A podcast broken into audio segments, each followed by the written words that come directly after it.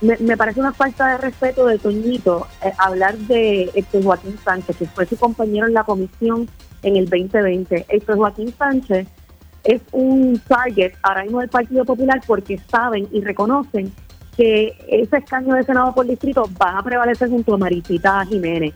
Y ante la ausencia de documentos o prueba de que pueda lacerar su imagen, hacen estas conferencias de prensa con toda la maldad de mancillar su reputación. Entonces, Joaquín Sánchez estuvo ante un proceso en el Departamento de Justicia, ante el SEI. La resolución del SEI tiene más de 15 páginas y es bien detallado. Así pero no hay un señalamiento ético real, injusto, licenciada, en este caso. ¿Perdón? No es real que si hay un señalamiento ético contra el señor Héctor Joaquín Sánchez por intervenir en estas pruebas, estas votaciones.